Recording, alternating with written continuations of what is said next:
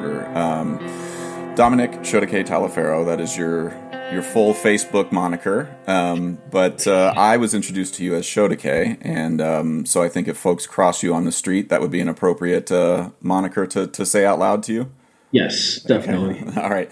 Um, well, I really appreciate you joining me here today, and I have a million questions for you. And we talked a little bit yesterday off the record about just some backstory. And I'm loose as to where this conversation goes. Like I, I, I, think I have a tiny agenda, but it's that we can go astray from that at any moment. Okay. Um, but uh, I kind of wanted to start with a couple big picture things. One, um, the Sun article that was just released. The the Sun was it the Sun Times? Is that right? Uh, the Baltimore Sun. Baltimore Sun. Excuse me um, did an article sort of profiling you and your work um, as a way to sort of do some PR around the Camera shows that we do, and also pre pre party the Carnegie shows. And the article ended with, "I'm glad I didn't kill myself when I was nine. And um, I don't know that we have to start there today. That's a heavy sort of trampoline to jump off of. But I just wanted to sort of stick that pin in the conversation as like that was the catalyst for me to reach out to you to do the podcast. Was like I, I think I had always been like I want to talk to Shodekeh. I want to get to know him more. And then that little nugget that you dropped in there was like unlocked something for me. So um, we can get there. We can get to there. Um, but the other thing for me that was like where DNA was lighting up for me was when you was when Biz Markie passed away. Mm-hmm. And you clearly have, I mean, just in, in the way you've, you've talked online, you have a depth of knowledge about him that I clearly don't. And in the genre of music that he was sort of at the forefront of, you know, in the 90s and the early 2000s. Um, I was in college. I was at Ohio State, and I was just sort of I'm away from my parents, and nobody can tell me when to go to bed. And then all of a sudden, you know, uh, "Oh Baby You" comes on, and it was like all I got it off of Napster. Like it was like that was I, during the Wild West of like where you know people started stealing music and not paying for it. Um, but anyway, I'm just kind of curious. Like, can we can you start with like Baby Shodekeh and maybe get to where you bumped into Biz Markie and sort of got into the vocal art thing, and then we'll go from there. Yeah. Um, man, so I was born in Washington D.C., raised there and then also raised in Prince George's County, Maryland, mm-hmm. uh, a county right outside of Washington D.C. And um,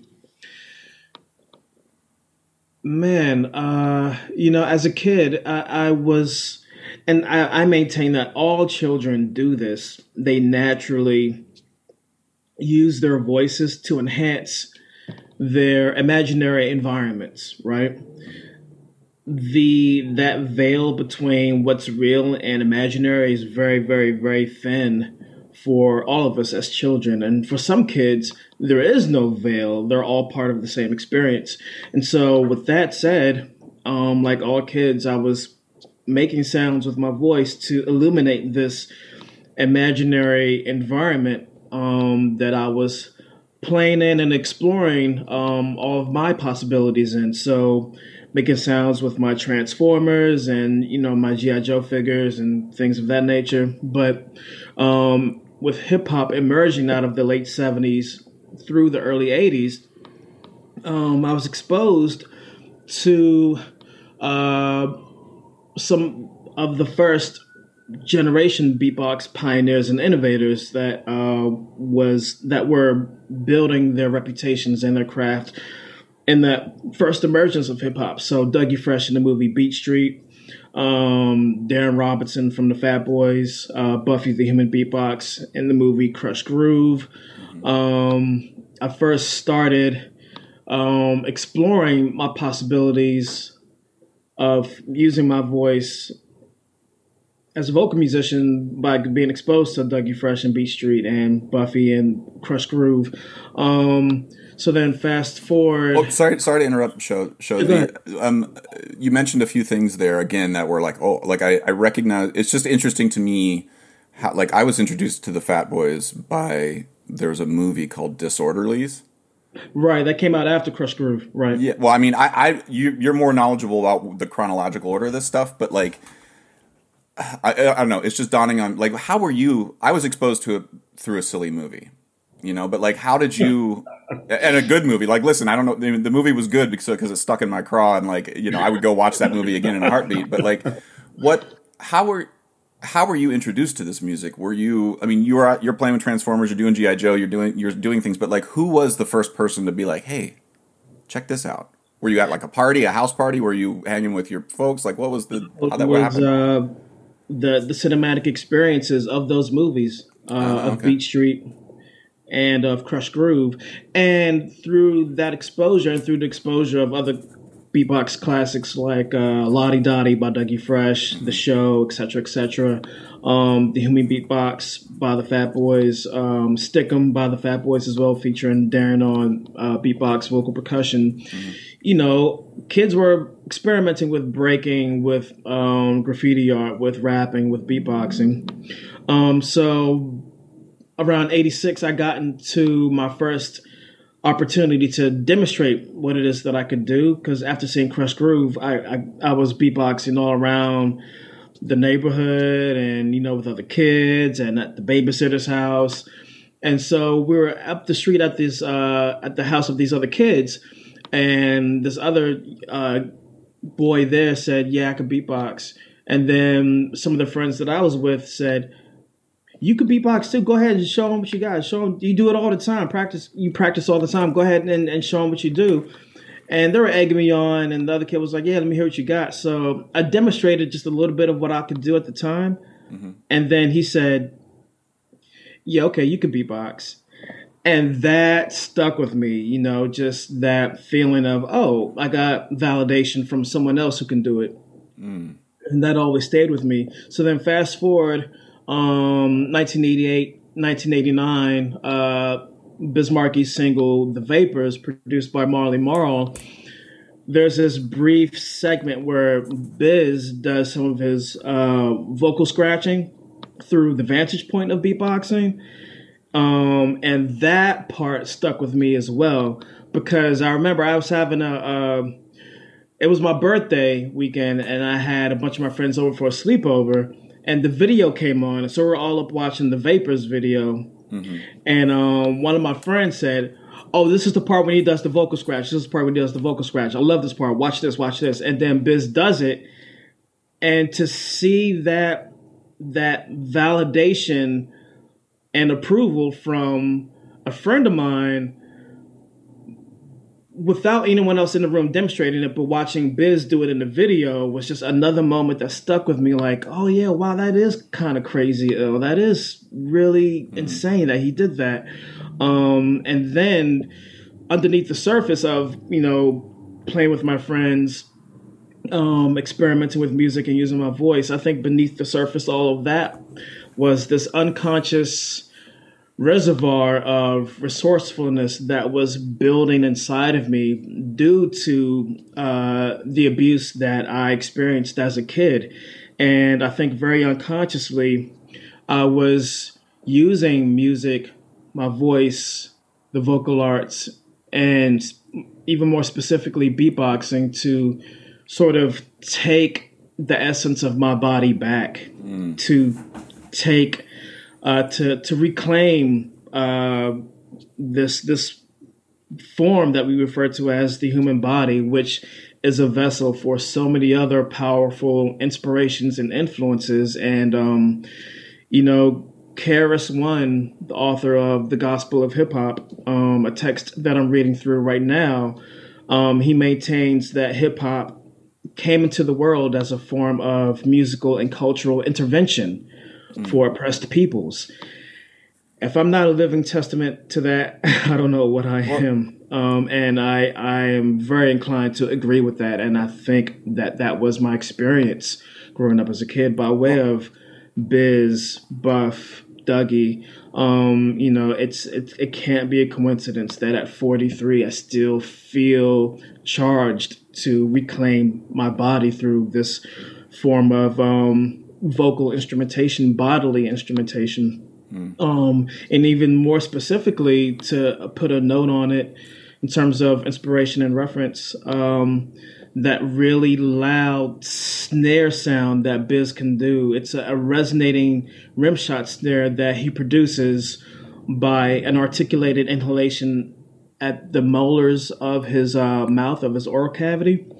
Um, I first got that from Biz. It was very mm. indirect, but that's that's one of my most powerful snare drums. Um, and it sounds like.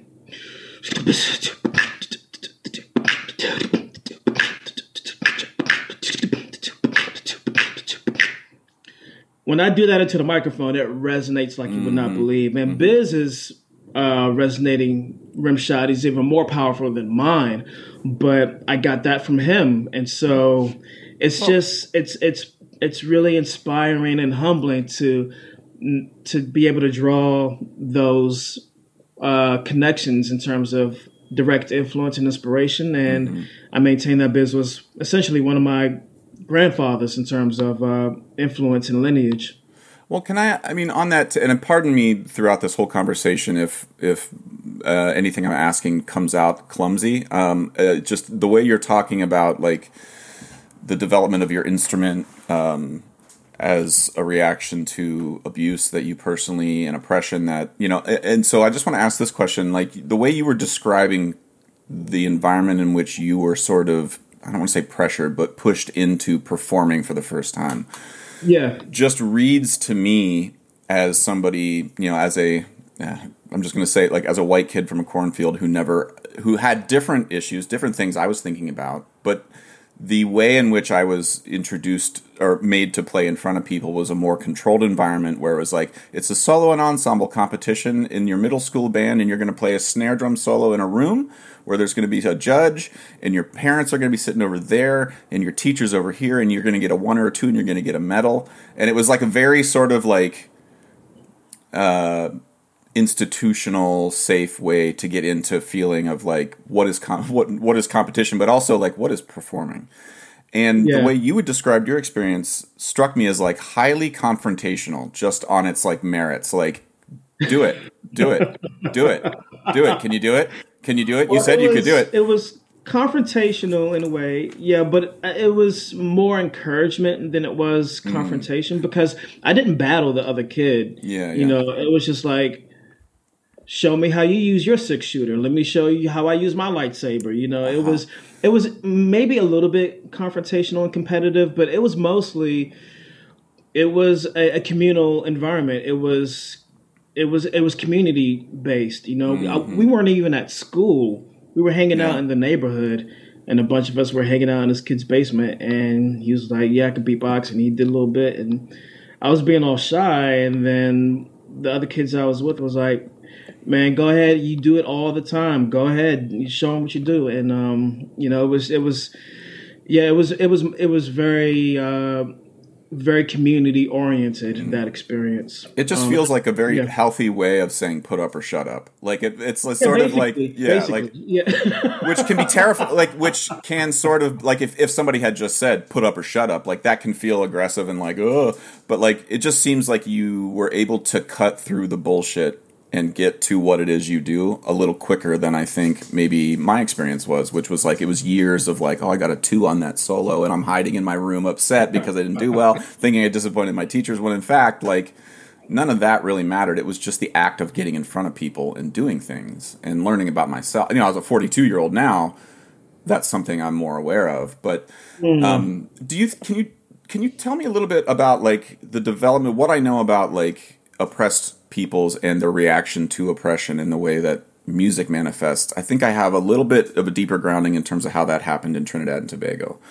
Um, can you talk a little bit about? Uh, again, this is just some assumptions I'm having. Like, if I didn't know anything about beatboxing except for what you told me about cultural oppression and stuff and the reaction to that, it would be oh, in the way in Trinidad, musical instruments were actually banned like they were like you cannot play your traditional African diaspora instruments in public. Mm-hmm. Um, like all these things, and so there was a like, well, we can do. They didn't. They they didn't say we couldn't play bamboo.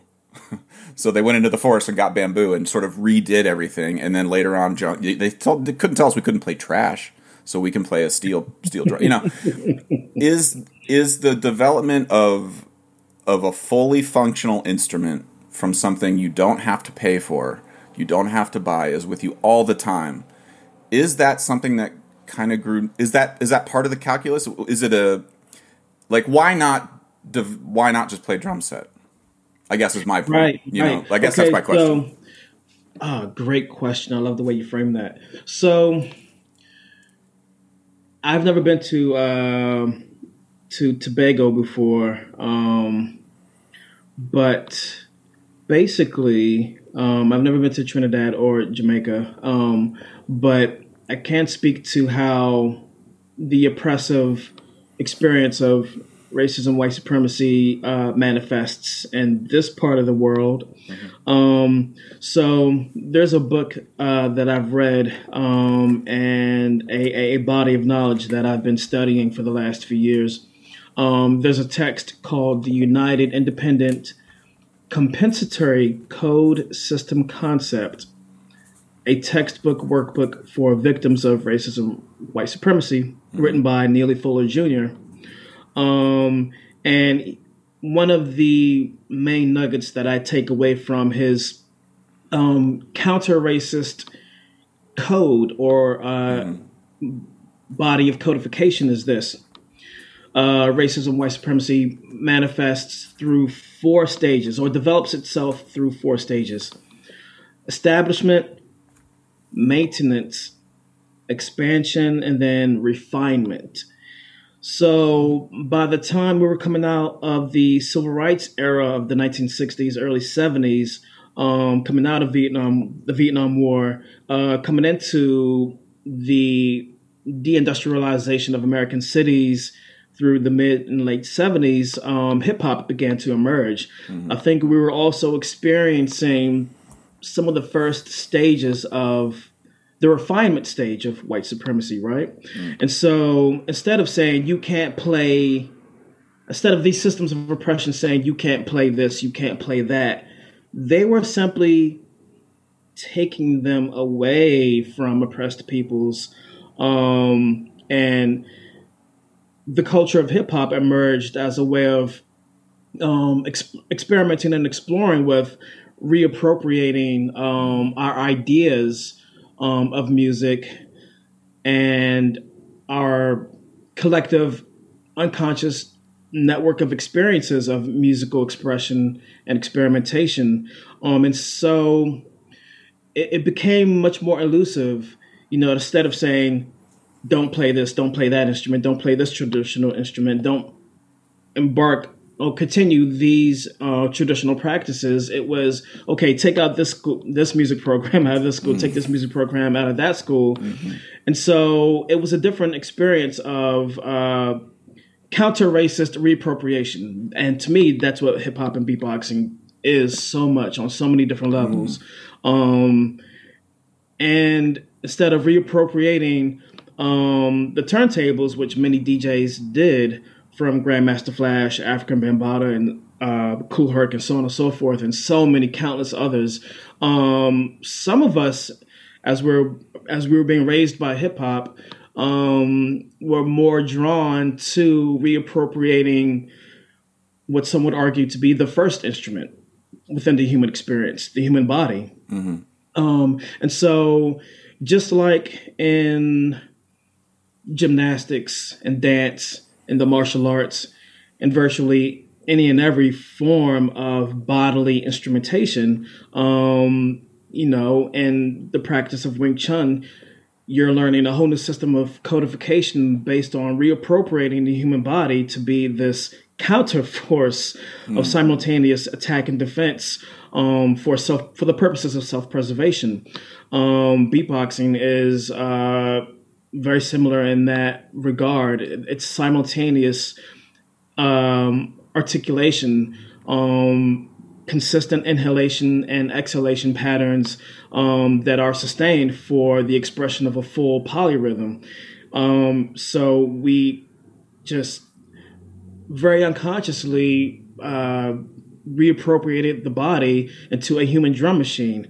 Um, some of us, like Rahzel, the godfather of noise, formerly of the Roots, or no, he's still down with the Roots. I don't know, but anyway, Rahzel, he says in uh, a couple different interviews, and Buffy the Human Beatbox as well from the Fat Boys. They, I've heard them both say in interviews, in separate interviews, couldn't afford a turntable, couldn't afford um, a drum machine, so I started expressing myself through um, this form that we call beatboxing because not everyone could get the DJ equipment at the time mm-hmm, of mm-hmm. hip hop's first emergence. Um, even to a finer point, speaking from own, my own personal experiences, at the age of four, I remember being at a department store with my family, and I looked up, saw a trap set, and I said, "That I want that. Can we get that? I want that." I had, I had my first moment of a deep um, ma- magnetized inclination to mm. do a very, very, very specific thing. And playing a trap set is a very specific thing. And um, Robert Greene talks about it in some of his works. Um, in his book Mastery, he talks about those primal inclinations, you know, mm-hmm. those things that you feel drawn to. At the age of four, I had my first experience of knowing what I wanted to do, and it was playing the drums. And they said, no, we're not bringing home no drums for you. So fast forward um, to about age eight or nine, I find my own drums in my own way. Um, so you know that primal inclination found its way somehow mm-hmm. um, through another manifestation. Um, damn, that was a bit long winded. No, no, no. That's it was great. I mean, uh, you answered you answered the premise of my question, um, but it, but again, I think your answer was great because it just gave me more. I have more questions, but I but I don't I don't I don't know I don't know. Yeah, I need to. We'll do that on the po- on the second podcast. I mean, some of this is just my ignorance of like my observation. Like, there's I can only observe the oppression I see in Trinidad and Tobago. Uh, or in terms of the historical oppression, I personally, the, the truth is, is like, yeah, I grew up in a cornfield, but I, it's impossible for me to truly, truly know and understand all of the deep nuances here because, mm-hmm. you know, just my lived experience has not really involved it in the way that it has for you. Um, but uh, I'm curious. As you were talking, there were the words reappropriation were you, you use that a lot, and what I know, what little I know of the hip hop, like with sampling and DJing and all that stuff, is constantly using other people's stuff, but only in a way like it's different person to person because once you use you could take a Biz Markie album, cut it up, and mm-hmm. sample it, and there's a point at which everybody's going to listen to it, and if you haven't done a good enough job, people are going to be like, "Oh, you did a bad version of Biz Markie," you know. Um, but if you if you take if you take a you know take the Mona Lisa, chop it into fifty thousand pieces, rearrange it, at what point is it no longer Da Vinci's? At what point is a Biz Markie tune no longer Biz Markie's and you've done something new with it? Where even Biz Markie would be like, I don't even know what the hell you were doing, but awesome. Like, how I think those conversations of how you use other people's work for influence, for uh, actual content within your music. I mean, George Crumb is a composer in the Western classical world who has literally just sampled Bach you know, uh, a Bach invention or a Bach prelude or something, and or chorale, and just literally note for note sticks it in there, mm. and he does it in such a way that it's like, whoa, that was a crazy. You, you he sampled in the same way that people are sampling Clyde Clyde Stubblefield, you know, like from right, James right, Brown. Right. He sampled Bach. It's just other people you can do it well and you cannot do it well. You know, like in in the hip hop world though, how are those ethics sort of negotiated? Is there sort of an under unwritten rule that you can tell when you can tell a bad comic is sort of rewashing someone else's joke and sort of putting yeah. it in their own. You're just like, ah, come on now. Like, how is that dealt with? how how are those particular ethics dealt with in the in the at least in the community that you you you run in? Man, it's such a beautifully complicated um dynamic and construct of creativity and expression, man, where do I even begin? So I guess let's start with me. So, um, beatboxers are basically the human samplers of the world, or the the human vocal samplers of the world. Um, and last year, when I was on tour at the Lash, I read a book. I was reading a book while we were on tour. Um, by a colleague of mine, Dr. Anna Abraham. Uh, the title of the book is The Neuroscience of Creativity. Mm-hmm. And the main thing I took away from reading that text was that so far as we understand it, human creativity is by and large highly associative. And so we emulate, we take, we appropriate, we we mimic, um, and then we filter countless limitless inspirations and influ- influences mm-hmm. through the vantage points of our uh, creative fingerprint, essentially, because we're all unique um, in our own uh, ways. But you know, it's about staying true to who you are, who you are, and then allowing the largely associative uh, elements and, and dynamics of human creativity to filter through who you are as a unique individual. So um, I think it comes down to how, as a beatbox or a human vocal sampler, um, how you best interpret um, and and take in these influences that you're emulating with your voice and then filtering it through a whole new uh, way of seeing uh, the same thing that you saw before. Um, in terms of uh, hip hop sampling, in terms of the ethics of it, um, like uh, Take It Personal by Gang Starr, right?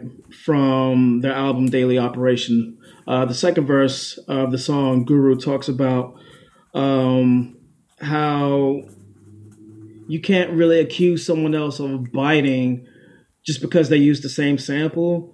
You know, it's about how you hook the sample up and use it in a way different from how the other person uses it. Now, if you use the sample the same way, then yeah, that's biting. But countless people have used impeach the president. You know, uh, countless people have sampled uh, Parliament Funkadelic. Countless people have sampled um, from uh, one of the most phenomenal uh, manifestations of human creativity, um, the the sacred crates.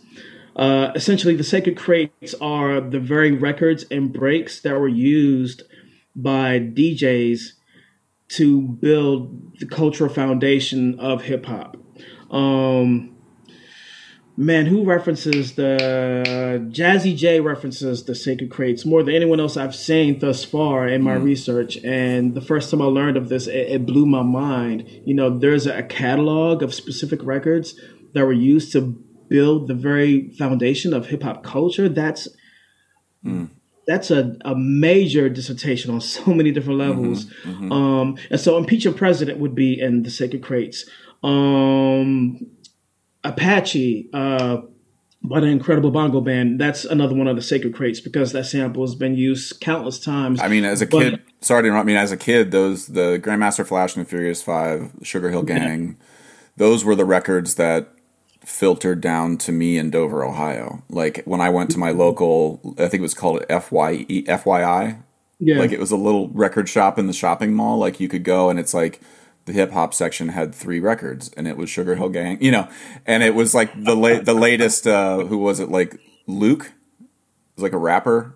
L U, I think just L U K E Luke. You know, it was like that and you know maybe a Snoop Dogg album, you know, but Sugar Hill Gang, and yeah, I, I I I memorized the entire Rapper's Delight, and I was like the only kid in my neighborhood who could do the whole thing, and I was like this weird point of pride, but I had zero relationship to the hip hop community. I was just like, this is this is like a good speech. This is a great speech, and mm-hmm. I, you know, just like you listen to any great orator give something, and I was just like glued to that that boombox, listening to just like, wait a minute, what's going to a Holiday Inn? What are you talking about? Like, you know, like all these things. Um, but you know, the the moment for me when appropriation, uh, in a bad way, sort of when I was aware that that it was something that could be done poorly was Vanilla Ice. That was the other record that. And, and, listen, you can just mute me here, and you don't have to hear me talk about Vanilla Ice. But the argument over uh, Ice Ice Baby and Under Pressure the David Bowie, you know, and his argument being like, no, no, no, see, it's bum, bum, bum, bum, bum, bum, bum, bum, bum, bum, and you're like, even as like a 16 year old kid, I was like, that's a li- that's a bit of a specious argument there, Ice. I think you're you're you're reaching a bit here, um, and so like that's why I'm so curious because you listen to you listen to the the Bongo Band or you listen to Grandmaster Flash, like they're sampling too, and they're it's just they're doing it at such a high like it's it's a it's something that I think, and this is sort of leads me to this other question. Like, yeah, you teach at a university now at Towson, and you are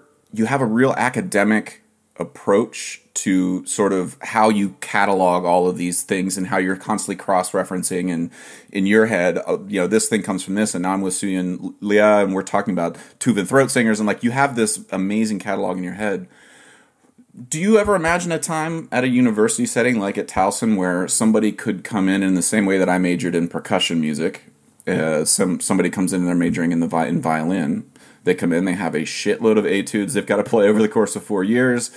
There's just nuts and bolts things you there's scales, there's techniques. Could you imagine a time where there's a course that is like that like if Biz Markie was 20 years old now. Yeah. I could totally imagine him within the next 5 to 10 years based on my judgment of where the university systems are and their their their accessibility and acceptability of other art forms 5 mm-hmm. to ten years, I could totally imagine a Biz Markie being, you know, an adjunct professor somewhere. You know, only coming in just to teach his technique to students. You know, like or yeah, like, could you imagine I mean, that ever being a thing?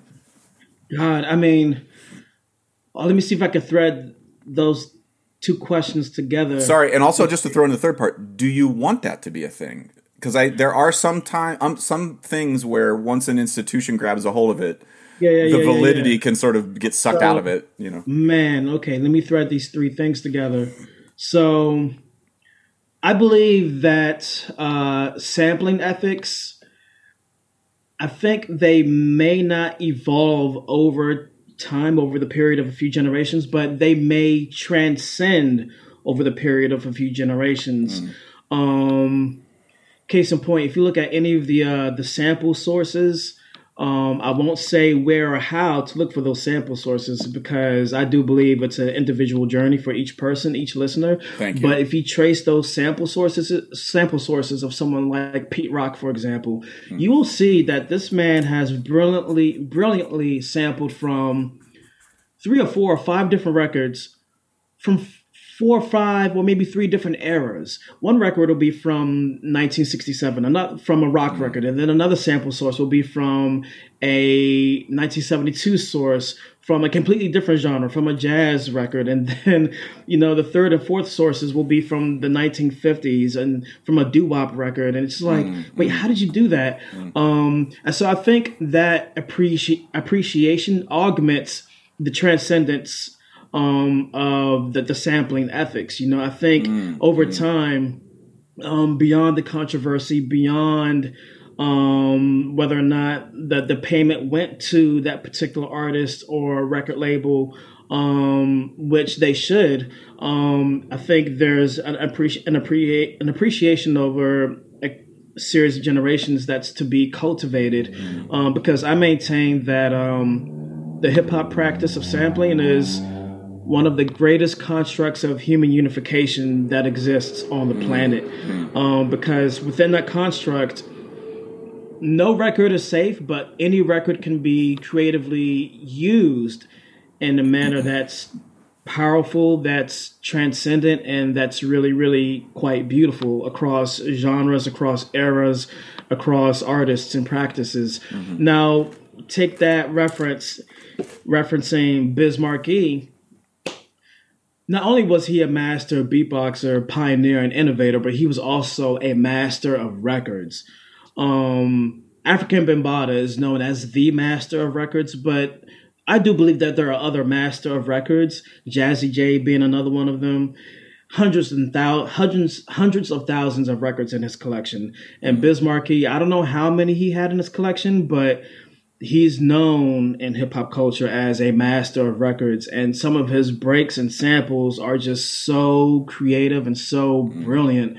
Um, I could, you know, it's funny if I were to imagine Biz Markie in a university setting, I would I would imagine him teaching a course on the history of sampling mm. um, and creative applications of sampling first and foremost before even him trying to put together a beatbox ensemble. Mm. Um, mm-hmm. And you know, one of the other beautiful things about Biz's legacy was his presence on Yo Gabba Gabba. Um, and I think his presence on Yo Gabba Gabba teaching um, children how to beatbox through mm. that program was another testament to um, one of the main elements of of hip hop serving as this construct of unification because just as much as opera, Tuvan throat singing, beatboxing possesses this possesses this uh, universal oh my god factor, right? Mm. Um, but beyond the universal oh my god factor, there's the question of wow, how are you making those sounds? And then beyond that, there lies the question of how are you emulating this reference or this sound with your voice? Um, again and human emulation vocal emulation is a universal human practice. Hmm. um, and it's an ancient practice. Uh, i think human emulation was one of the first forms of vocal communication that came along before speech um, to me, it makes logical sense. I haven't done enough research to make that claim and embed it within a dissertation or anything of the sort, but it makes a lot of sense to mm. me. Um, and so, beyond that, imagining Biz within a university setting, again, referencing KRS One and the Temple of Hip Hop, of which I am a student of, um, he argues that hip hop should be taught at the university level. It should be taught within university settings but it shouldn't be someone who's never been in a battle. It shouldn't be mm-hmm. someone who's never, you know, experienced the blood, sweat, and tears mm-hmm. of cultivating their contributions to hip hop. It should be a practitioner of hip hop who are in those settings teaching the elements, the forms, the culture, the history this, of hip hop as it is. Um, so it, it shouldn't be someone who graduated from I don't know, uh, Harvard who never lost a battle or won a battle or had you know released a, a, a hip hop record or released or, or, never had to you know get their fingers dusty and dirty by digging in the crates searching for samples whether mm-hmm. you're sampling them or not you just feel this passion this this urge to be embedded in the culture so the the professors and the, the educators and teachers of hip hop within a university setting should be the practitioners themselves. Mm-hmm. I'm kind of in full agreement with KRS One on that one. I mean, it's it's it's. I feel weird being in a university setting, which is why I feel really great about my reference um, as innovator in residence, mm-hmm. because um, I was just explaining it to someone the other day. Um, this platform allows me to fuse um, the unruly nature of being an artist with the the discipline of an academic um, mm-hmm. form or construct, and you know it allows me to be in some ways in some ways even more uncontainable. Well, I just threaded all three of those points together. No, you did, did great. good job of doing that. You did fantastic, and it's uh, one of the things that I that that I I get bummed about when people talk about like academia as this um, inherently bad thing because it's structured, highly structured. Um, I think if you use academia as a place to actually have to sharpen your your axe of like, what, it, how do I talk about what it is I do? Because yeah. I've got students for forty one minutes, and I have to get across to them. I can't just come in and be like, feel it. It's like, no, no, no. Actually, show me how you suck air in towards your molar. like, you know, that may that may take an entire forty one minute class, and like that's good, I think, for us who live often in the chaos of the art world to have to come in and think about how we distill down what it is we and you actually learn more about why you do what you do when you have to talk about it to other people.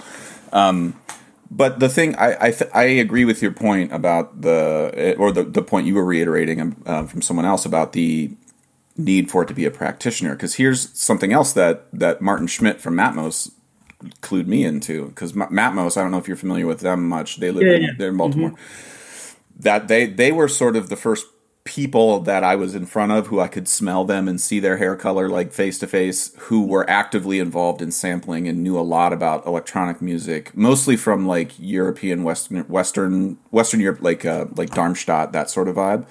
But they were, you know, they they know all the references you know too. And Martin Martin Schmidt told me one day, he's like, you know, I wish people knew how big of a nerd Dr. Dre is. Yo, right. And I was like, what, what? I was like, what do you mean? He's like, and Snoop Dogg and all those. And I was like, what do you mean? He's like, if it's one thing to sample something, but the other reason to have like Biz Markie in the room showing these kids how to sample something is because he needs to show them how to edit that clip so you don't hear the clips of your samples. Like that's a mastering thing too. That that is a mastery of being able to sew together a Clyde uh, Stubblefield drum beat or whatever, so you don't hear clip clip you know every time because you did a shitty yeah. edit. That is part. that is a factor in Biz Markie's genius and in Snoop Dogg and in Dr. Dre is that they're going to sit here and toil over Pro Tools for like you know a reason or whatever it is for way longer than Snoop Dogg is drinking gin and juice. You know, like that's like y'all. I'm, I'm, being I'm being glib here, but like I think we gloss over in the educate in the academic setting a lot. We see the videos with Snoop and Dre and all and all these folks, or you see the video of Biz Markie, but you don't see the exponential amount of hours that they spent staring at a computer screen and yeah, that's I think that's important because then otherwise people are just like, well, I I'm going to sample like Snoop Dogg, and then you just have a bunch of shitty samples out there that that aren't edited well, you know, like, and then you've missed the perhaps one of the more important things of their skill set. Yeah, the the level of work and dedication and discipline that is uh, that naturally manifests through hip hop is it's beyond anything, and you know it speaks to um, another one of my favorite phenomenons uh, the, the, the either the individual or the collective uh, phenomenon of those who are self-taught of mm-hmm. autodidacts, and um, hip hop is one of the greatest examples of countless self-taught practitioners, developers, innovators, pioneers teaching them, themselves these systems of codification. You know, sampling is largely experimental, but it's also highly codified. Beatboxing is very experimental, but extremely codified. And it, it, it, boggles my own mind, but it's also a lot of fun to see it boggle the minds of academics mm-hmm. when they, like, for example, uh, in the first few years of playing music for the dance department at Towson University, how did you learn? How did how did you figure out? Like, did you go to school to learn? In other words, I feel like they were saying, well, hip hop is this ghetto ass culture. How did you manifest something that's so codified? But um, that's for me. That's one of the greatest mysteries and one of the mm-hmm. greatest um, powers of hip hop is that it's this. I was raised by multiple generations of autodidacts, and they were learning how to build their skill sets, but they were also the, the, the auto the nature of being the autodidact was also very community oriented again, mm. you know, within hip hop, and it's just such a beautiful thing. I mean, it's it's a very similar form of how the steel pan was created. Yeah and by the uh, creators of the steel pan in Trinidad and Tobago. I mean, they were teaching themselves, right? Mm-hmm. Yeah. Well, and this is a conversation that I think is dovetailing uh, now, and I think in ways that it's important to talk about. I mean, this and it came up a little bit in our collaboration with So um, between So and you. Um, uh, Vodalities, this piece that we've done two movements of. We're working on the third. Um, like, I'm just uh, let me just ask out loud. You you don't read music, is that correct? Hell no. Right. So, you know, um, there is a weird, just to call balls and strikes here, there, I think when people have like, wait a minute, how did you do what you I, I, think it's less, I'll say from my experience, it, it, yeah. my viewpoint, when I act like that or I have a reaction like that, it's absolute, well, it, I can't say it's not because of racism, but that's not. I, I can say for me, I'm not looking at someone being like, the steel drum is a ghetto ass instrument. How did you possibly get in this room with me? It's more. It's a. It's just purely a found a fundamental insecurity of like, wait a minute. I know damn well that you you're surviving in this room, but I know that if I was in your room, like if I was in you know in your neighborhood during a battle, and I would have z. Well, not that I wouldn't have any agency. I would just I'd be lost. And you, I think sometimes in Trinidad it's the case. I go there like I I can I can sight read a panorama tune. You put it on a music stand. I can play right with the band, reading it without ever having practiced it. And they'll look at me like I'm some wizard, you know. But. Eh, I can't do what they're doing. And that insecurity, which is like hearing the an eight year old can come in and hear the song once and get about half of it note perfect. And then mm. they just hear it again and they get the other half, you know. that insecurity is hard for me as a 42 year old to deal with. But it's something like I'm wondering now, like how much.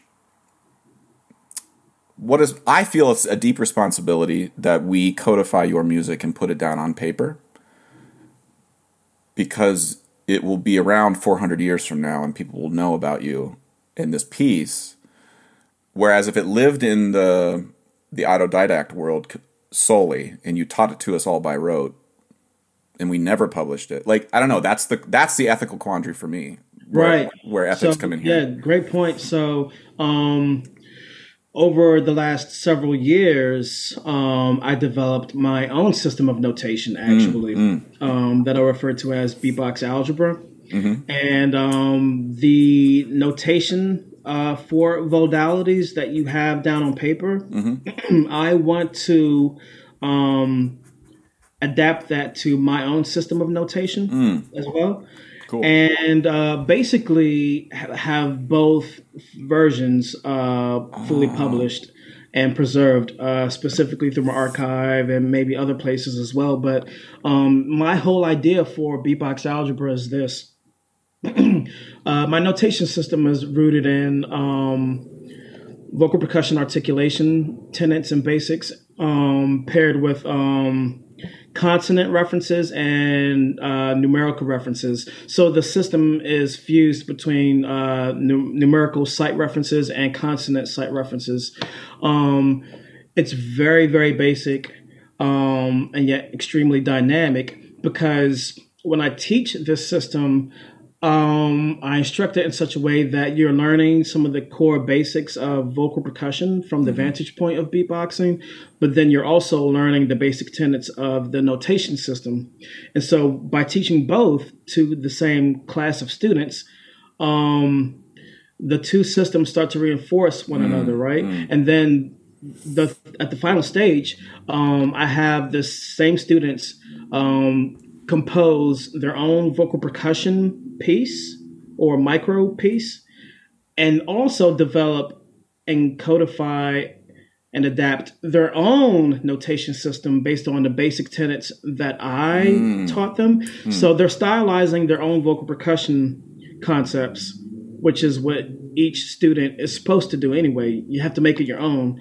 Um, and then you stylize your own notation system. Mm. So that and the, the larger end game of teaching both and creating a feedback loop between the the articulations and the system of notation is used to diminish any internalizations, any and all internalizations of math phobia mm. of a fear of math. I mm. was raised in an environment where I, I, I, was so scared of math. I still have that internalized. Mm. And so it's been my way to reclaim my relationship to mathematics. Mm. And beatboxing is extremely mathematical, sampling is extremely yeah. mathematical, breaking is extremely mathematical. Um, and so that has been that has been a form of math phobia therapy for me and mm-hmm. hopefully to others that I, I, teach the system too. And so sort of being really really stubborn and not wanting to learn western notation because over the years a few people a few people have said oh you want to compose? You need to learn western notation and I was like ah fuck all that fuck that fuck that I don't want to learn it because it just I feel constrained, I feel contained by that, and hip hop is supposed to be uncontainable. And so in response, I developed this system of notation. Um, and not only that, I'm trying to teach it in such a way that people can learn um, that they don't have to be afraid of math, which is a universal phenomenon. I think the way that mathematics is taught in most academic settings sucks. Um, math phobia definitely oppresses uh, the black community, black children.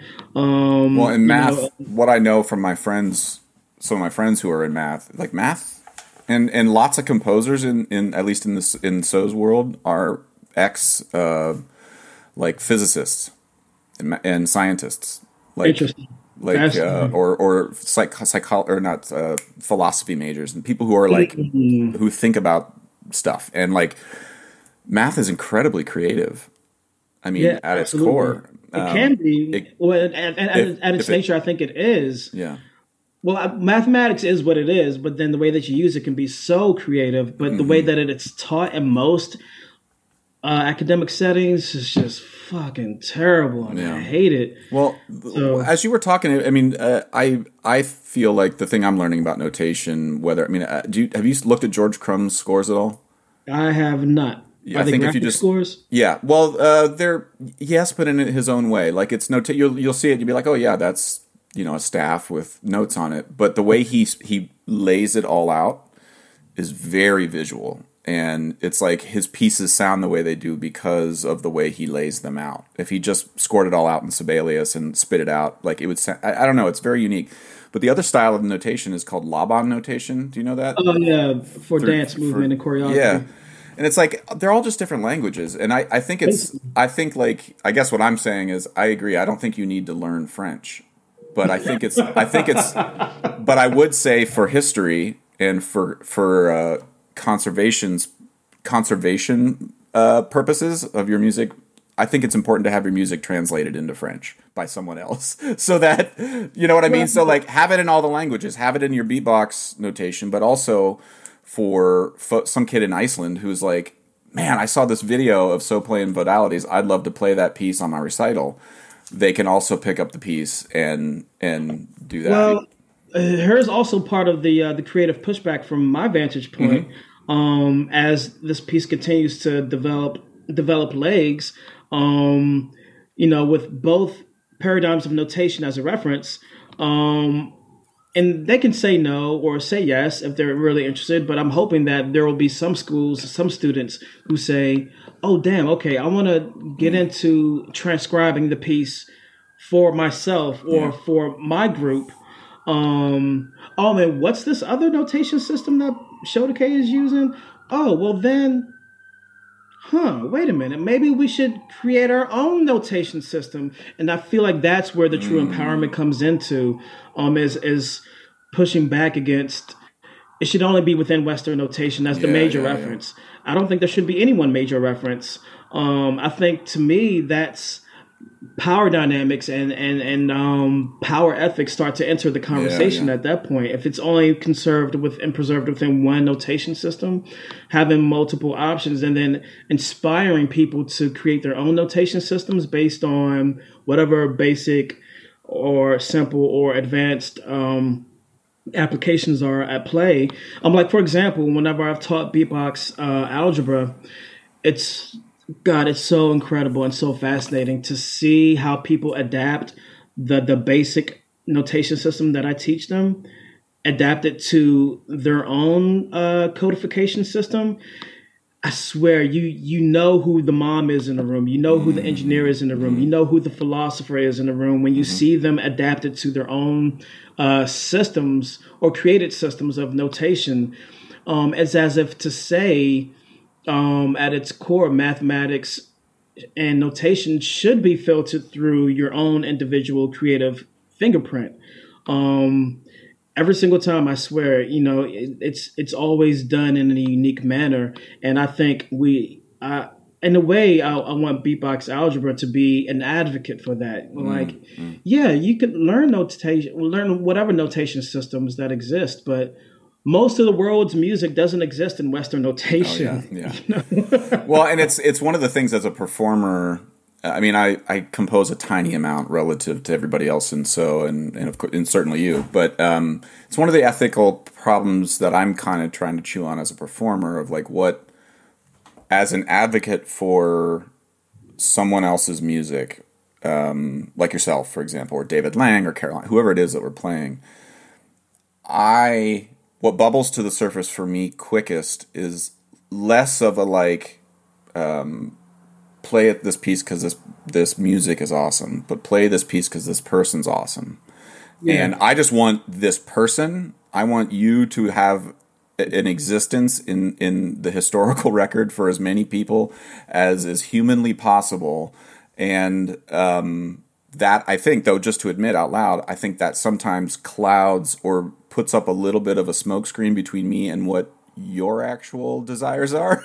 you know, like I'm just like put Shodekeh in a spray bottle and spray him everywhere, and you're like, actually, I'm fine with just being over there. You know, like and and so like or or I'm fine with it taking a little slower because I want this notation thing is really important. So anyway, that's that's that's where my agenda. I think sometimes I need to check myself a little bit and be like, you know, yeah, of course notation, of course notation isn't a hill I'm going to die on. But in terms of like, if I have a choice of of somebody being able to just type in uh, so percussion, if I have a choice of having your score pop up 200 years from now on whatever search engine they're using, that's a choice I'm wanting to make now. Um, just because I've seen in our field, I see so many things just fall through the cracks, and it's for no other reason other than it's not written down. You know. Well, here's the other beautiful thing about oral tradition. Um, it begs so many more questions in terms of really truly testing one's imagination, yeah. either individually or collectively.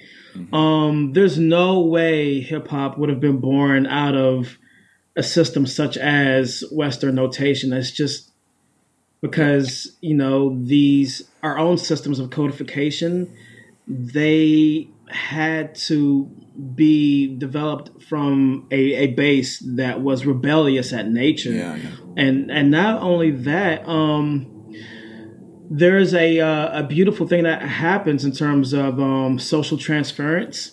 Um when social transference, cultural transference is the the primary uh, route of communication and generational transference, um, the people who develop them become, well, maybe not industrially, but at least culturally, there's a, a stronger reinforcement in terms of who the gatekeepers are, right? Yeah, yeah. Um, and you know, it's and, and beatboxing has migrated all over the world, you know, and and and you could argue that um, videography has become a 21st century equivalent to notation because there are countless videos that we all have studied from, and mm-hmm. um, some of these uh, beatboxers from all over the world, younger generations. I mean, some of the stuff they're doing is just like absolutely insane.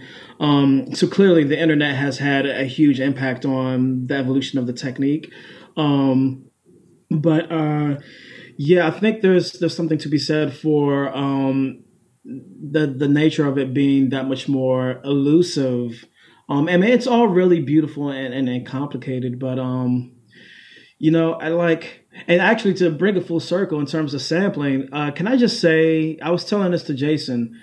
I said to him, "Damn, has y'all's music been sampled a lot?" Or whatever because I listened to every single one of your freaking albums and I've heard countless breaks, hmm. countless potential samples, and it's just like to me it's the ultimate compliment. Um, and I mean, put in the hands of the right uh, ears, the right producer, the right DJ. I mean, there are a lot of breaks in So's music. A lot well, of breaks. I'm just like dying, like, yo, will somebody fucking sample the shit? Like, do I have to sample myself? Like sample me, sample me. but it's just like I, I don't well, know. I don't know if you've heard it, but I well, when I was at Paramore, I listened to all the albums. I was like, man, there are so many beautiful breaks in here. And there, we well, I'm just going to admit something to you, and this may be like the biggest faux pas of. of, of, of, an artist that any artist can do, and you may just close this Zoom meeting immediately. But years ago, um, this is probably six, seven years ago, uh, we were just traveling a lot and I was on planes all the time. And so I decided I was just like, I'm going to remix Amid the Noise. And so, oh, like, cool. so, I, you know, but I, I did like three tracks. And then so we, the, everybody in So took a track or two and we just did like our own, we just sampled ourselves and did a, did a remix of the album, which is like, you're already going like, uh oh, Mayday, Mayday. no, no, no, no, But it's like it's some of it was like, wow, that was really cool. Um, that was it was really fun to do, and I think I think it's up online somewhere. And if you ask oh, Jason, he could probably send it to you. But I would, I mean, we would be honored. I mean, it's it's something that we've never actively thought about, but it would be. I mean, I don't know, show. Do you know people? You know, you know people. Yeah. You you know more people in that world than we do. I think so.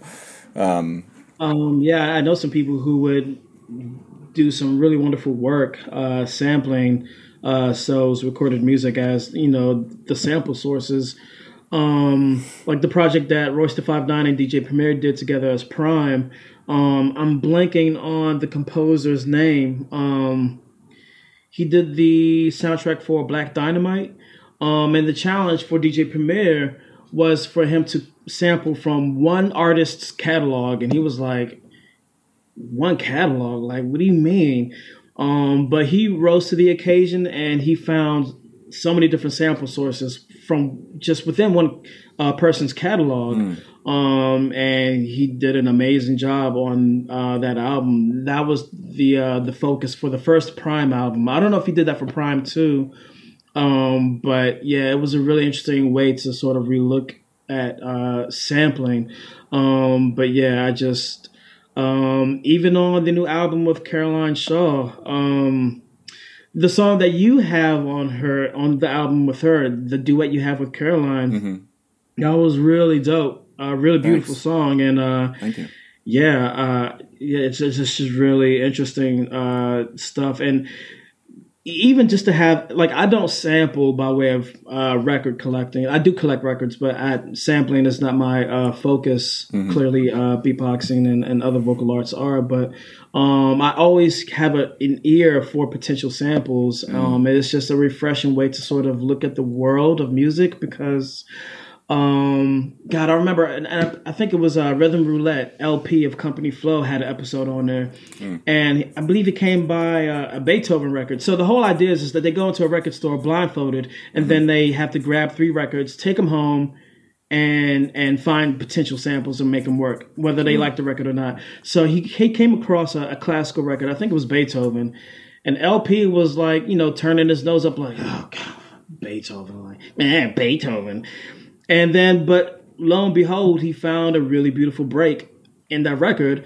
And so that process, that experience, it, it forces each and every potential listener um, into a, a constructive space of reconsideration. Mm. You know, whether you like it or not, or whether, you, you know, like I've heard countless uh, producers and DJs say, I was looking at this record I didn't think there'd be anything on it, but this well, white boy from American came through. Well, the the thing through with the break. the thing too that like like that just like again like the the initial reaction to Beethoven is like oh, Beethoven like or when you talk about Bach not you but like when people talk about Bach you think like oh the wig it's like okay stop for 2 seconds Bach had like 23 kids had a a gig every Sunday where he had to write a new mass an hour long piece every Sunday. And you're wondering why he came up with figured bass? That's the modern equivalent of the real book, my friends. Like, like this was a guy with a gun held to his head and 23 kids screaming their heads off every day when he walked to work. You know, like Beethoven. Beethoven. There's a great Radiolab episode uh, that uh, Caroline Shaw and a string quartet she's in participated in, and it's about Beethoven and his tempo markings there's a par- there's a practice around uh, performing Beethoven now where most things are under tempo, way under tempo, mm. relative to what Beethoven marked. And the story is is that his metronome is broken. Oh, uh, sure, possibly, or he was going deaf and the way for did it ever cross anybody's mind that Beethoven was smart enough to realize his metronome might be broken, but that also in order for him to process the music that he was wanting to hear, that seeing energy on stage might have been part of his calculus. And so part of this Radiolab episode is they went back and played Beethoven 5 at the sort of standard performance practice tempo. And then they slowly worked up to where Beethoven wrote it. And bro, it is fucking rad. They're all hanging on. It's like like just ripping Hmm. Ripping. So they sped it up on the uh, the turntable. No, no, no. They played it. They were physically. I mean, I mean, yeah, uh, on the turntable. Right, and so anyway, just to say, like over time, we've sort of sanitized Beethoven to be like, oh, his metronome must be broken. So like his music has gotten easier to play because we've never wanted to play it the way he wrote it, you know. Mm-hmm. And I think like if you if we saw Beethoven in that light, if we saw Biz Markie in that same light, if we saw like in the context of their time doing what it is they're doing, it would be less hard for people uh, just to bring it to the the first thing we started with. It would be way less stressful for a 9-year-old kid to look at a person like Biz Markie or Beethoven you could look at those folks and see something in yourself. If those other, if the backstory was more pre- prevalent than just oh he wrote Beethoven nine, you know, or he Yeah. wrote Oh Baby You. Like what's what's all that you know all that backstory and, and and that leads me to this like for you as a nine year old just to bring it to the quote at the end of the the Baltimore Sun article. Yeah. Um, you know, are you how comfortable are you talking about your your battles with suicide and sort of like what you've been Uh, thinking well, about? now it? that the story is like out there, Well, you said it, bro. You did actually say it. So the story is out there. I mean, but it's just, fuck. Okay, so let me bring it back to earlier of this year, uh, early winter 2021. I'm in the throes of establishing my living archive, and um, I'm looking at other legacies and other uh, living archive examples throughout history, right? And there, there are not many actually. Um, Buckminster Fuller uh, had his own living archive um, throughout the 20th century. Uh, he was way more obsessive with it than, than I am with mine right now. But um, when I learned of his archive, and which is now being um, preserved by, I believe it's Stanford University, if memory serves correctly. Just for the record, I'm not ignoring you, show. I'm just writing everything you're saying. I'm, writing. I'm taking good. notes yeah, here. Please. Uh, yeah, fact check all of that stuff. Um, so I was reminded of reading about Buckminster Fuller and Mastery by Robert Greene. Uh, another thing you should know about me is that I'm a huge book reader. I'm a huge bibliophile. I, I love to read. Um, and uh, as I, I've read Mastery by Robert Greene twice, and Buckminster Fuller's legacy is referenced um, in that text, um, and specifically his um, what I refer to as his uh, ideation epiphany, as he was uh, deep in the throes of his ideation, his uh, deep consideration of taking his own life. Um, he heard a voice. Buckminster heard a, heard a voice that said, "Your life doesn't does not belong to you. It is not your own. It belongs to something much larger than yourself. It belongs to the universe." And through that, he thought to himself, "I should dedicate my life to the cultivation of my own human potential." And that's what he did for the rest of his life. And we saw, uh, history saw a vast turnaround um, you know, to bring it back to um, my own childhood, I remember seeing the uh, spaceship Earth at Epcot, at the Epcot Center of Walt Disney World when I was a kid uh, for the first time, 1988. Um, I just remember just being so amazed by the uh, the architecture of that that beautiful globe. Um, and I had no idea I was looking at the legacy of Buckminster Fuller because it was named Spaceship Earth after Buckminster Fuller.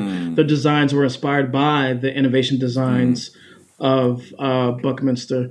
Um, so, you know, and by 1988, I had come out of my first bout with ideation. So, you know, um, I'm going deeper and deeper into Buckminster's legacy and his own battle with ideation. And I thought to myself, fuck, I think I need to do the same thing with my archive and dedicate it to um, maximizing my own human potential, which beatboxing is all about. Hip hop is all about that. But specifically beatboxing, I mean, to pursue that oh my god factor is like the daily operation of the practice, you know, just as much as gymnastics, the martial arts, dance. It's about maximizing the full potential of the human mind and connection to the human body. Well, can I can I ask you real quick uh, when when you say ideation um, to you that word means what exactly when you say that? So ideation, um, to me, is essentially uh, deep considerations of taking one's own life to the extent that you are potentially making plans, you are potentially uh, rehearsing uh, the process. Um, the uh, the thoughts and the considerations begin to become much more externalized, um, even a little bit ritualized uh, to a degree. And I had ritual rehearsals with it at nine years old. Um, again in 2004, and then a, a little bit uh, in in 2020. Um, but the most intense was when I was at nine. Actually, that was the most intense um, struggles I had with ideation. Um, in some the- ways, I think I was crying out for help, mm. and and I think in other ways, I was seriously considering, um, you know, this as an escape. Um, and so, which is why I decided to take that term and make it um, embed it deeply within the title of my living archive at Towson University. Um, the title of it is Ideations of Potential. Mm. So again, that's another hip hop practice of taking a term and flipping it, turning it into something else, turning it into something constructive, something positive, reappropriating it, em- empowering. You know, so it's not. The title isn't ideations of suicide. The title is of my archive is ideations of potential. Well, one of the um, things that like that's uh, just I won't go into too many personal details because it doesn't it involves other people that I, I don't have the permission to specifically talk about it. But suicide and attempts at suicide are have been in my family, and mental illness has been in my family for as long as I can remember. I didn't know that it was mental illness at the time, um, mm-hmm. just because the stigmas around it in the '80s when I was a kid were much different. You know, in my experience, um, suicide is a very private thing that gets that usually people, although it can also be. How, how did you deal with it? In my experience, folks have it, it can be embarrassing. Um, it's something that you feel like you don't know. Literally, nobody else in the world is could possibly be thinking this way.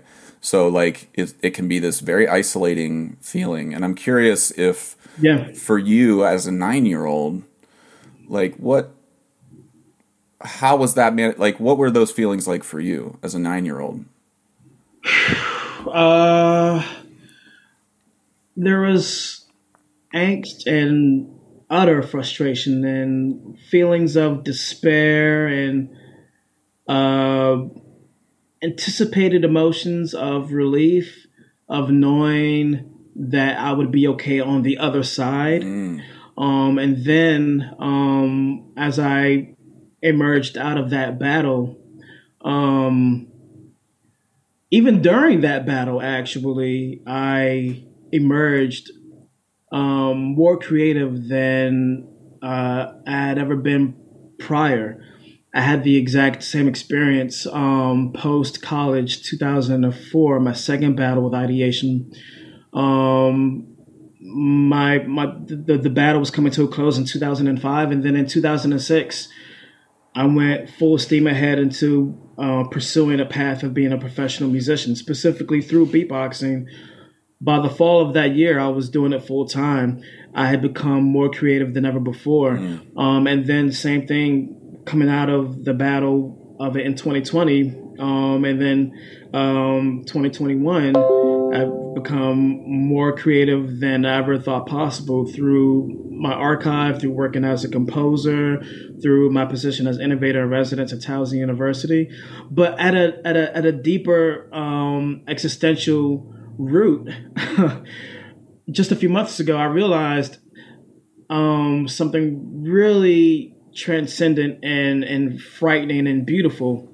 So I had a what I refer to as an alignment epiphany, and I realized that every single cicada season, every single cicada emergence in my life, 1987, 2004, 2021, I'm either struggling with ideation or I'm struggling to address suicidal ideation. And, you know, it was just uh, just I, I, just I'm left speechless even referencing that. Um, and just recently, actually, um, with the the story, the cover story of the Baltimore Sun, which illuminates my professional journey, my personal journey. Um, I, I, took a copy of that paper and I brought it to the uh, to the archive at my living archive at Towson University. But I also brought um, a set of cicada wings that I saved, and I also placed that in my in my archive. Um, and apparently, me and the cicadas got something going on. I don't know what it is. It's really fascinating and freaky and inspiring and transcendent. And I am just preparing for the next cicada emergence um, when I'm 62 years old. We're going to have kung fu training, weapons training. We're going to have a bomb shelter. We're going to have canned goods.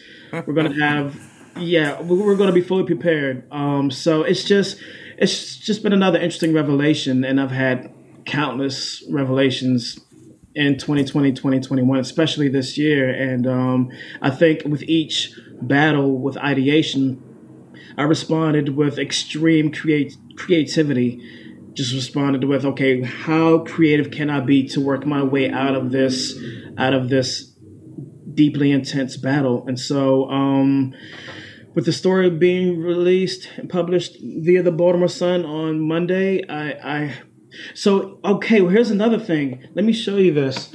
So, um, this is uh, really uh, just frightening and really saddening and depressing but also strangely humbling and maybe empowering.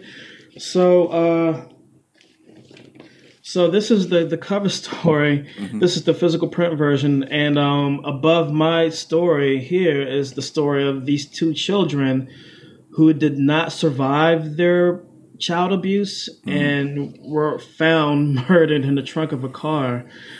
Um, and so I wrote the the author of the story and I said, Can I get a meeting with the editors, please? Because I just have tons of questions. Um, and she wrote back to me and she said, Yeah, that was a very intentional editorial choice that they made um, to draw con- drastic contrast between uh, tragedy and hope. Mm. And um, I guess, in other words, they were trying to say this is what happens when you don't do something about child abuse this is what happens when someone decides to do something about child abuse.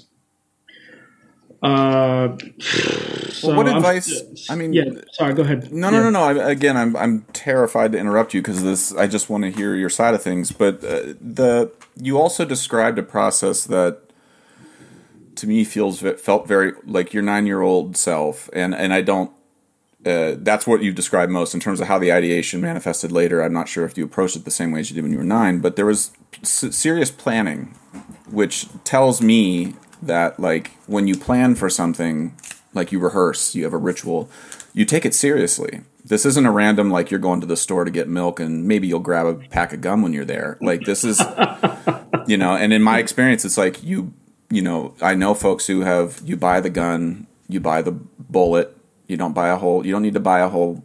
You don't need to buy seventy five shells. You know, like or you buy the Tylenol PM. You buy like you prep your. You know, and there's a there's rehearsal for it. Yeah. And to me, you're describing something that feels like I just want to say it feels like you really dodged a major bullet for whatever reason like did you it feels like you did it all by yourself. Like there like and i don't want to presume that's the case because i'm sure there's other people in your life who's helped you bounce out of it but it seems like you took the suicide thought as seriously as you took beatboxing and everything else in your life which is why you didn't do it flippantly. I'm sort of just aligning it with other values i've heard you speak. And i'm curious seeing you now you're how old now? 40 what 43. 43 year old version. You're only a 43 year old version of your nine year old self. Yeah, right. You're not exactly. actually a different Absolutely. person. And so, like, do you look at that time as a nine year old? Did is anything I'm identifying accurate, or am I way the fuck off base? Because no, no, no, absolutely. Uh, you know, because oh man, so th- some of those people who did help me more than I even realized that they were at the time I'm trying to find these people so I can invite them to Carnegie Hall. know? I know, man. Listen, um, the people who were messing with me at nine, like they're not getting invited. Uh, but yeah, you, I, I, I, I did get a lot of help directly, indirectly, but ultimately I had to make the choice on my own. I mean, the choice was mine to make, and I, I, made the choice. But you know, I also, in some ways, did a deeper dive into. Okay, so another thing uh, a lot of people may not know about me is that before becoming a musician, even as a kid, I wanted to be a filmmaker, mm. or I wanted to have some presence in uh, the world of film. Um, so there are certain films that I, I exposed myself to uh, that I think helped me along in a lot of ways. Um, I think I was cultivating my own sense of film therapy or cinema therapy at a very, very young age. Mm. Um, and so take a movie like Purple Rain, by example, for example, which deals heavily with suicide and suicidal ideation. Uh, Prince's father in the film who just recently pa- passed away, Clarence Williams III, just passed away uh, just a few months ago. I think those sequences in the movie Purple Rain might have helped me and inspired me more than I ever could have recognized at the age of nine, you know? Um, but looking back as an adult, I, I see how I, I, think that film helped me in a lot of ways. Um, another great example of uh, a narrative that deals directly with suicidal ideation was the movie Lethal Weapon. Um, might be a corny reference for some people, it might be a, really powerful and inspiring and inspiring reference for others. But um, if you go on to YouTube and watch that uh, ideation sequence in the movie Lethal Weapon with Mel Gibson when he's in this trailer and he's rehearsing, and then it goes from rehearsal to serious consideration. If you look at the comments section on YouTube of that sequence, man, it resonates with so many people. It's really powerful and really inspiring. And from what I understand and from what I've read and researched, um, Richard Donner, the director of that film, um, he sort of approached the, the filming of that sequence in a really mindful and and and uh, thoughtful way, and really stepped lightly around the, the filming of that, of that sequence. And um, you know, he would approach Mel Gibson one day and say, "Hey, how are you feeling?" He, maybe it's today the day, or okay, cool, no problem, no pressure, or maybe the next week. And then one day, Mel Gibson came to him and said, "You know what? I think I'm ready to do the scene." So, as I understand it, it was just him, Richard Donner, maybe one other camera operator, maybe one other assistant, a very scaled down crew. They filmed the sequence I think maybe they did only one or two takes. Don't quote me, but mm. from what I understand, uh, Richard Donner, uh, the director, wept after they filmed that sequence, and I think that was another powerful um, moment of uh, self-cultivated film therapy that I think was helping me at the time as I was struggling mm. or coming out of my first major battle with it, and um, you know, if I'm in. I, I think that film still helps me through it actually as an adult at 43. So, um, yeah, I, those two films, Lethal Weapon and Purple Rain, uh, major references have very special places in my heart in terms of the way that they addressed ideation. Um, and then Prince's final, uh, one of his major final sequences in that film where his father is carried away in a stretcher from attempting to take his own life. And now Prince's character is struggling with ideation. And then you see him fight his way through it. And then he discovers, going back to notation, he discovers his father's music that's notated. And then he uh, comes to a place of calm and collapses.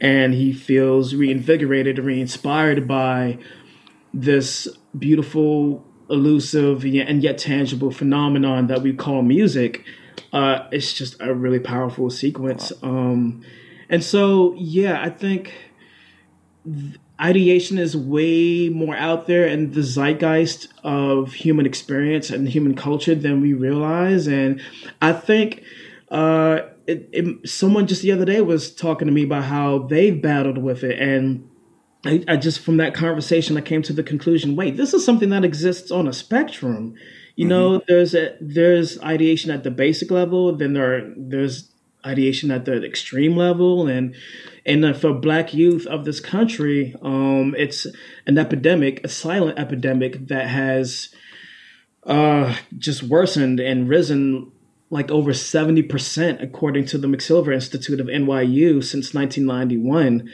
Um, and so I, I have no idea what I'm doing with this, but I'm just trying to find as many creative ways as possible to shed light on this epidemic for black children of this country, of this world, and for all children. No kid should be struggling with Well, this is one of the things that, so, that- yeah. no, one of the things that came to the forefront when So did the gun show project a couple of years ago was this was in 2012. I think the gun stats, or 2015 maybe, the gun stats were like, I think 31,000 gun deaths in America in, in a year.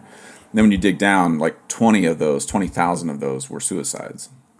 You know, some mm-hmm. crazy number that like when you hear those numbers and you're like, oh my God, gun control, or oh my God, there's gang violence, or oh my God, oh my God, whatever. Like there's a school shooting and 26 kids die, and it's like, and awful. But whenever you aggregate it and look at the whole thing and you see that the vast majority of gun deaths are people who are at their end of the rope.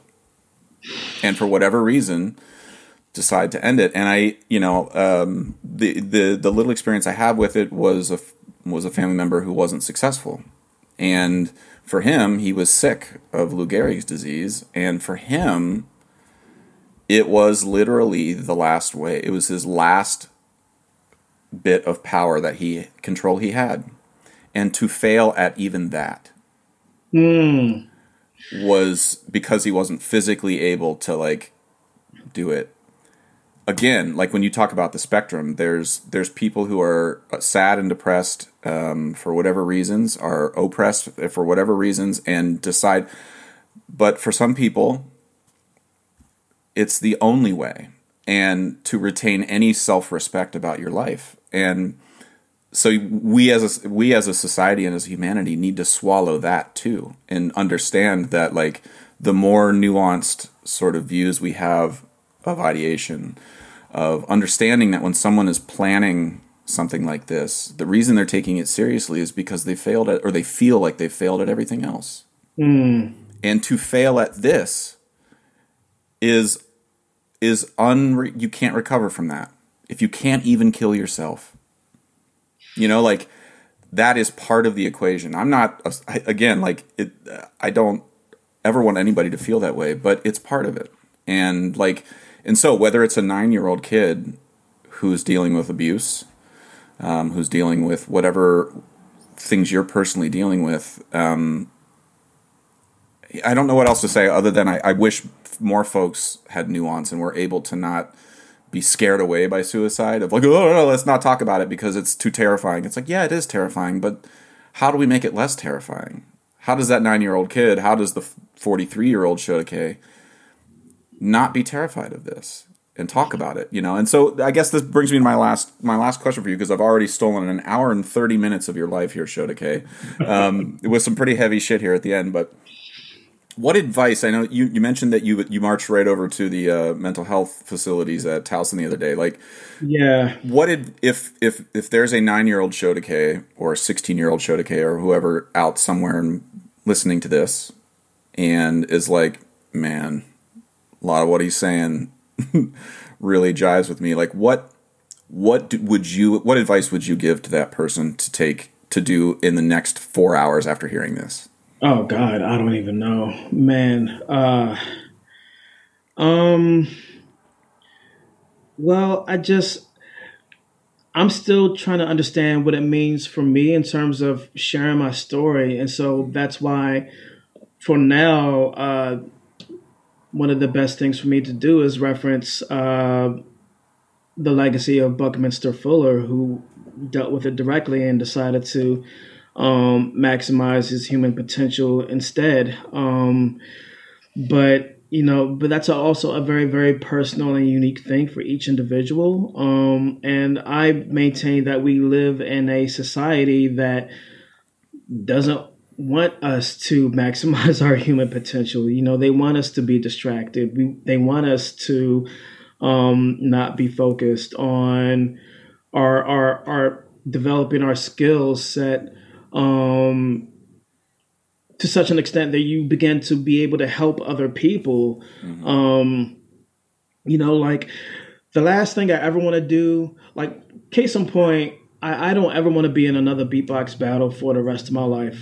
I, at 43, for me, I, would rather demonstrate my skill set um, in front of a, a population of, of children, of adults, of whoever who are who have dealt with ideation or who are currently. Struggling. So yeah, I I uh, I would say hold on, don't give up, um, because life will wind up surprising you, um, just as it has for me. Um, there's no telling what's coming around, uh, coming around the corner, but you know, um, like referencing the sequence in Purple Rain, if uh, Prince's character had not fought his way through that battle, um, he never would have found his father's music that was notated. Mm-hmm. Um, if uh, Mel Gibson's character had given up, he never would have found his new family, which is what his character really wanted. He lost his wife. Um, the film doesn't dig too much into his uh, his childhood past, but it seems to imply that he might have been raised in an abusive environment, and clearly he was traumatized by his experiences in the Vietnam War. But um, you know, Danny Glover's character became Mel Gibson's new family. And essentially, all we're looking for as people are um, foundations of safety and, and, and empowerment. That's ultimately what we're all looking for.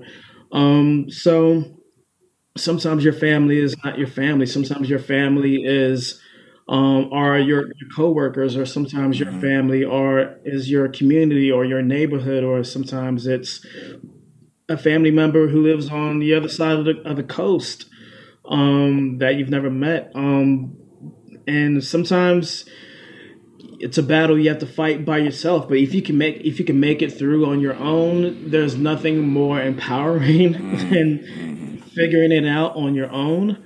Um, so I think I think in a lot of ways, uh, ideation uh, attempts to challenge the very human nature of being an autodidact, of being self-taught, mm-hmm. um, in, a, in, a, in a way that maybe has gone illuminated, I, but it, it it certainly strikes a chord with me. You know, being self-taught, figuring out how to solve your own problems um, and then solving your own problems within a larger network of support. I mean, so that's why when the story came out, I, I went over to the, the counseling center at uh, Towson University and said, hey, this is the story that just came out.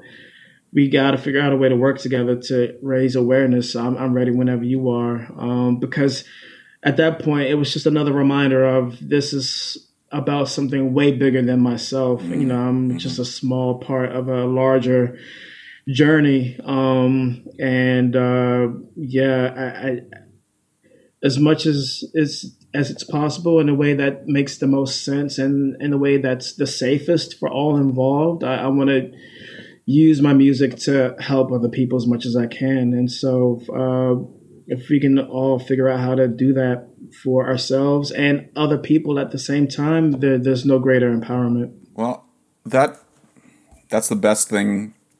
We'll stop there. I think that's a lovely, th- lovely way to leave people. And I would, I would, and you can. Uh, I'm going to speak for you here, Shodekeh. But I, I can say if anybody's listened to this and you have, and you're not sure anybody will listen to you, or you have questions and you think nobody's here to listen, myself, you can you can message me and you can message Shodekeh on Facebook and just ask a question.